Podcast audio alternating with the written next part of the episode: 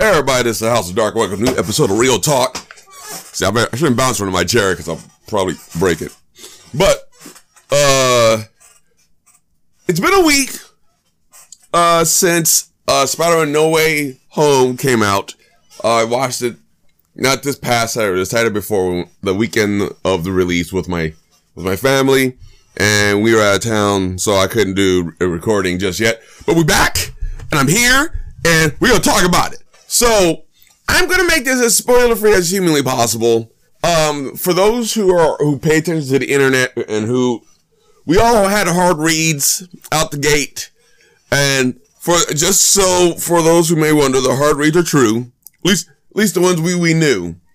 The one thing we already knew that wasn't really spoilers, that they're bringing back pretty much every villain from the Spider-Man movies, previous films.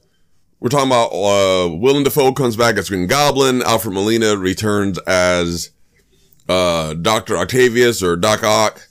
The first one we knew out the gate when the movie was already in production was Jamie Foxx was returning as Electro. When you saw the trailer, you saw Sandman, so Thomas Hayden Church, yes, came back to play Sandman. The one we didn't get was, what was his name?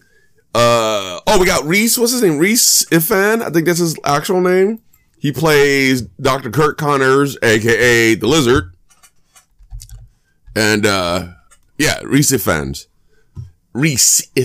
I gotta say his name correctly. He comes back. The one we didn't get, was Homeboy, who was in, I forget his name right now. He essentially played Harry Osborn, aka Green Goblin, in the, Amazing Spider-Man 2. 2. And, which is okay, because we didn't need him. I didn't like that version of him anyway, so, all the villains we got confirmed, and there was a bunch of theories about maybe potentially we're gonna get Kirsten Dunst to come back to play MJ, and Emma Stone to come back to play, Gwen, and stuff like that. There was all these hard reads, and a lot of them didn't pan out. But, the one about the villains for sure, and the hard read that everybody had because of one of the trailers, you have to watch it. It's confirmed. You know, I don't want to spoil it for people who've never seen the movie, because that's the big reveal. That's confirmed. There's how do I want to put it? I was very pleased with the direction it went. Granted, I still have my hangups about MCU Spider-Man. Particularly with the fact that just Ben Parker just didn't exist. Like, for some weird amount of reason, even in this film, just did not give him, like, a presence or barely a name drop. The only clue that Ben Parker ever existed was the suitcase in Far From Home that he used, when he went to Europe. It had the initials on there. So that's the only reference we get of Ben Parker. But other than that, we don't get him by name. We don't get any references. We don't get real conversations about him. Nothing. So that still bugs me to this day. I don't like. I still have a hang up about Peter just being like, I can't. Getting into my own way, Peter Parker. Which, and I know some people are like, well, that's just how he is. I'm like, yeah, but. After three, and everyone's arguing, well, he's a teenager. Okay, sure, but he did the same thing in every film. He literally did. He got in his own way. He almost got people killed on the ferry boat. He got in his own way in Far From Home, and it gave the Edith glasses to Quentin, aka Mysterio. And in this one, he gets in his own way again. And it costs. I'm not gonna say what it costs, but it did cost him. So there's, for lack of a better term, he's a glutton for punishment because he hasn't learned from any of his past mistakes, and that's what kills me about this version of Peter. The way they do this movie, I feel like they did. Man, I'm trying to make sure I don't say anything specific because I want this to be as spoiler free as possible. Now, don't get me wrong, this movie's really good. This movie's very, very good. I have to say that it was nice to see very specific villains like return. Jamie Foxx was like, it was very funny. Like I like the way it was like Max Dillon, who is Electro, have never been cooler until this moment. Played by Jamie Foxx. I mean, he was all right in Amazing Spider-Man 2, but like I liked his version of him better in this one. So shout out to Jamie Foxx. First of all, coming back to do this movie, but coming back and like, and just bringing in a good spin, a kind of a different spin on the character that I actually appreciate, to be honest. Willem Dafoe killed it. Oh my goodness. This man, he's like, what? I read somewhere he's like 66 years old. Brother was doing like, I don't know if he did all of his own stunts, but he did plenty of them. He was tossing Tom Holland around in this movie. It was cool. It literally was like, I feel like, I mean, they said that this is like literally, you know, Peter Parker's end, you know, Spider-Man's end game. And I can see to what some degree why you can say that, because at this point, from this point on, this boy's starting fresh, and you'll know why when you see the movie. And I am very pleased by it. So the only thing I'm going to give you guys is not even really a spoiler, because I really don't, is that there are two after, there's a mid-credit scene and there's a post-credit scene, after the movie ends. The mid-credits is more, you know, towards Peter, while the post is just announcing things. But they're still good to see, and it's very important. The whole multiverse thing, like we all kind of already knew from the trailers, is done pretty well. I was laughing because I feel like everybody around us outside of the MCU are doing multiverse movies. There's an actual movie called Multiverse that's coming out. There's a movie with Michelle Yao where she literally channels all of the knowledge and skills of herself and from other universes. There's WB's coming out with their game called Multiverses. So I feel like everyone's jumping on the multiverse like train right now. And there's nothing wrong with that. And it's just very funny because I feel like with Marvel steering that direction, you know, they're all of a sudden, they're like, hey, you know, everyone's old day would have put Infinite Crisis. Well, DC's always been doing multiverse. The different Earths that exist in DC has been like that for decades. They didn't follow. They've been doing that for years. But, I like it how it's handled. There's some things I want to see what was revealed. Like, there's a moment, well, you have to see it. Where it reveals like a bunch of the different universes. I wanted to see if I can catch some. And there were some hard reads of what they saw, but I'm not going to tell you what they are. So you have to see it. Like I said, I think the movie did pretty well.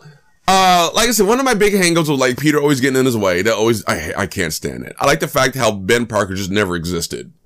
Even though he was technically alluded to in Civil War, but he just like, I was like, maybe they'll bring him up this time around. Nope. Didn't bring him up. I was like, ugh, that kind of made me ugh about it.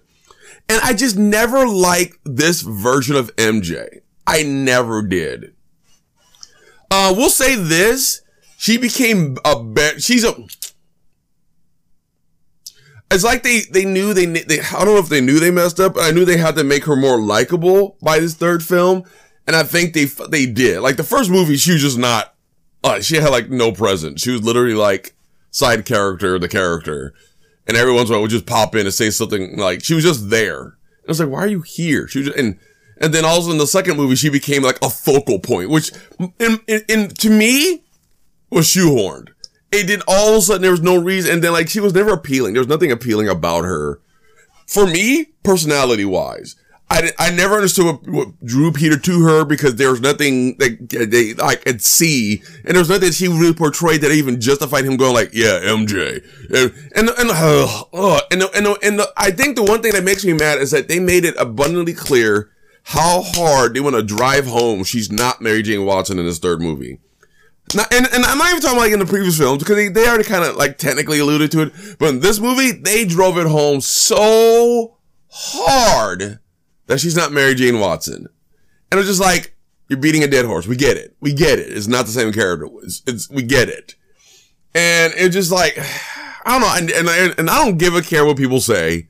People are like, well, David, what MJ was in this movie is like how some girls are. Okay, that's fine.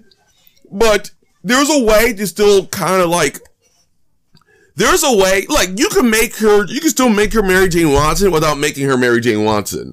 And that's why I feel like they failed at. So for those who don't know, like, in the first movie, in Homecoming, she reveals her name is Michelle. Oh no, they call her Michelle the entire film. They're like, at the end of the movie, she's all, they introduce you to, oh, my name is Michelle Jones, but everybody calls me MJ. Ugh. But by the way, I knew that. I knew she was MJ. They did not, oh, she's not MJ, her name was Michelle. No, that's MJ. That's MJ. Just, you know. But so, like, and it's just, like, every time she was on screen, especially in the last two films, she just never seemed, like, cool. She never seemed fun enough to, like, for me to go, like, yeah, this is why her and Peter are attracted to each other. At least with Peter and Ned, I got it. They're in the same boat. They're kind of like those nerds. They're kind of like, they had their thing. They had their crazy, like, 10-minute handshake that they did. You know? So I was okay with that. Like, even though Ned was not supposed to be his best friend, and that's the one thing they changed to, but I'm okay with Ned being his best friend because it worked. Like, this whole relationship between Peter and Michelle didn't work for me. You know? And I've always had an issue with that, and it always hurt the way I watched the movie. And while in this film, they made her more likable in this one, I still had issues with her. She just wasn't. And so, like, I just have a thing about that. Benedict Cumberbatch kills it as Doctor Strange. He never fails to Maze. He's a fantastic actor. Everybody, like the movie was just done with, and I kid you not, I sat there making a goofy face the entire film. And I think that's a good sign to me. That's a good sign. You know, that's a movie you guys, and it's worth seeing. And I think it broke $1 billion. I think it did very well. I know for a fact, and it justifiably so. It's a very good film. It's a very good movie. So, yeah, it's worth watching. And there's a moment, yeah, like, I don't get overly emotional in watching Marvel films. I really don't. Like, people cry all the time when he's watching these movies. I don't 100%. I mean, I get the feels. I understand why there's feelings about it. I get excited and get all these different things. There's a moment in No Way Home where I don't know why I didn't see it coming. I should have. The breadcrumbs were there. I don't know why I didn't pay attention to it. But when it happened, it got me because I understood what it meant. Not only for Peter, but like as his character as a whole. And shout out to Tom Holland. Tom Holland's very good at emoting. Just so you know, he's very good at it. It says a lot for him. He's a very good actor. It's like the same feeling, like, it's like in every film he's done it, I felt for him.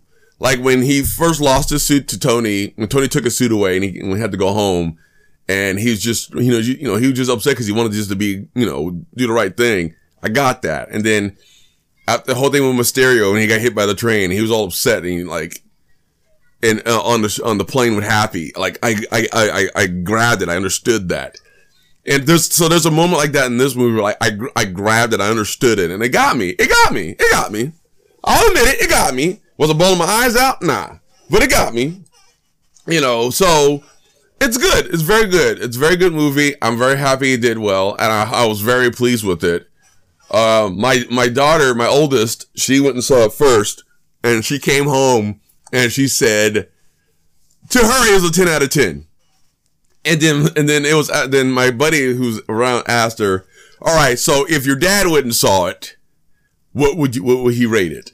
She said, oh, if he saw it, it'd be a 9. And I laughed because she knows me very well. I don't, 5 out of 10 is not is not all the time with me. So, but she's not wrong. So, shout out to my oldest, for calling out what I would give this. And I will give this a solid 9 out of 10. I have hiccups. I have issues with it. But that, you know, some of it's petty. Some of it's petty. Some of it's legitimate. Some of it's petty. But it's a very good movie. I enjoyed it all the way through. I can't wait to see what they do with the whole multiverse thing. Cause like I said, it's still, the whole thing's still being pushed and things are still happening. Things are still in motion. You know, so like the whole goal was to prevent it from happening. Yeah, we'll see. So, you know, with that in mind, everybody, once again, 9 out of 10. My kid called it. It's a very good film. Go check it out. See what you liked about it. I do want to say, like I said, I feel like in this movie, this is definitely leading into a soft, I call it a soft reboot. We're talking about like soft serve ice cream reboot for Spider-Man. They already confirmed that Tom Holland's coming back for like, I think 3 more films. But that, I think it was the plan to begin with. Like when Tom Holland was first cast, they were planning on doing like 3 sets of films, like 3 trilogies, one of him in high school, one of him in college, and one of him like adult life and maybe married to MJ at that point. I don't know. We're not there yet.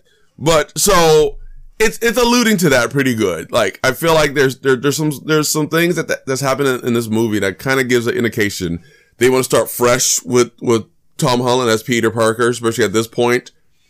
And I like to see what they do with it. I like to see what happens. I like to see what this MCU Sony relationship is now, because I'm very curious to see what they do with it. But anyways, that's my whole thing about Spider-Man No Way Home. Check it out. It deserves all the support it can get. Like I said, very good movie, despite some of my little bit of my pettiness about some things. But go check it out. Let me know what you think. Let me know how you feel. This is the House of Darkner.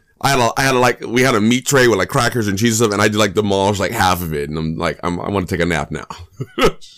See ya.